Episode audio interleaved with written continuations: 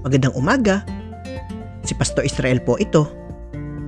Ang devotion po natin ngayong umagang ito ay matatagpuan po natin sa aklat ng Panaghoy chapter 3 verses 31 hanggang 32.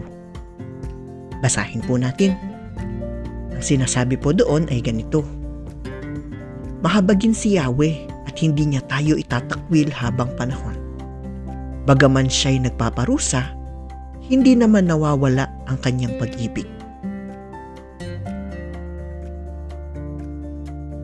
Napakaganda po ng mensaheng ipinapahayag ng propetang may akda ng talatang ito mula sa aklat ng Panaghoy. Ipinapahayag nito na kahit gaano pa kalaki ang pagkakamali ng isang mananampalataya, ang Diyos ay nananatiling mahabagin at mapagmahal.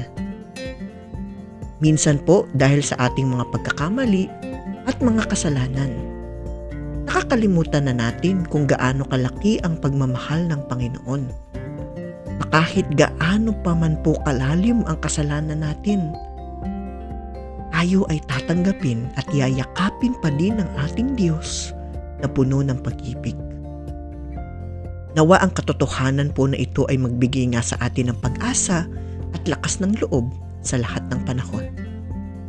Hindi man tayo perpektong mga nilalang, ngunit napakasarap isipin na mahal tayo ng ating Panginoon. Manalangin po tayo. Panginoon, patawarin mo po kami sa aming mga pagkakamali. Salamat po dahil mahal mo pa din kami sa kabila ng mga ito. Amen.